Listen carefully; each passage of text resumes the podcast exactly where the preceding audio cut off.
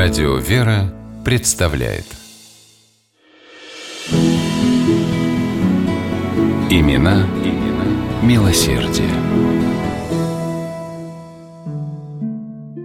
Каждый раз, проезжая в своем экипаже по Причистенке, московский купец Степан Алексеевич Протопопов останавливался и подолгу с восхищением смотрел на грандиозную стройку – возведение музея изящных искусств. Его строили по образцам лучших музеев Европы, и было очевидно, что денег на строительство требовалось немало.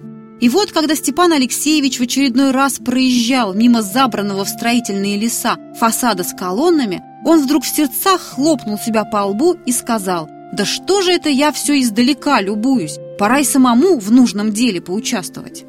На следующий же день Протопопов отправился к Ивану Цветаеву, организатору и руководителю строительством музея. После недолгой беседы Степан Алексеевич предложил ему свою помощь, которую Цветаев с радостью принял. Впоследствии на средства, пожертвованные купцом Протопоповым, в музее был открыт ассирийский зал. Степан Алексеевич финансировал изготовление нескольких дорогостоящих копий древних артефактов, отделку и убранство.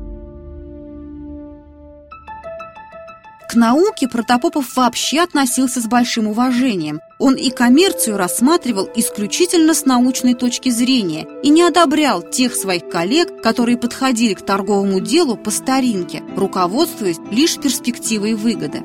Зато он всегда был готов помочь, если кто-нибудь из купцов, пренебрегших научным подходом, вдруг разорялся. Таких случаев было немало, и Протопопов даже учредил специальную кассу вспомоществования обнищавшим лицам купеческого сословия.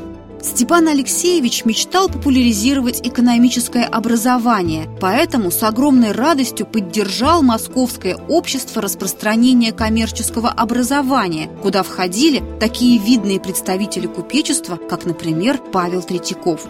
Протопопов пожертвовал обществу земельный участок и 50 тысяч рублей, на которые был построен Московский коммерческий институт.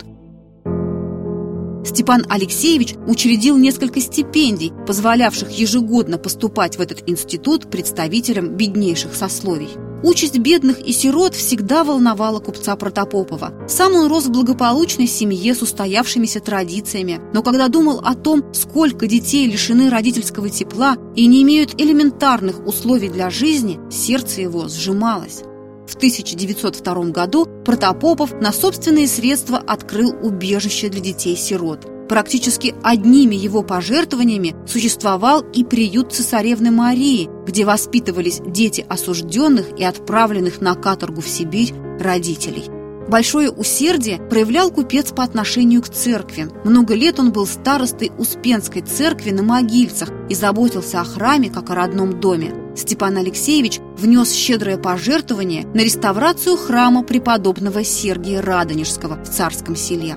А ассирийский зал ныне Государственного музея имени Пушкина и по сей день остается одним из самых интересных. Мало кто знает, что его появлению мы обязаны купцу Протопопову, но Степан Алексеевич на это бы не обиделся. Он был скромным и делал добро не ради славы, а по велению сердца.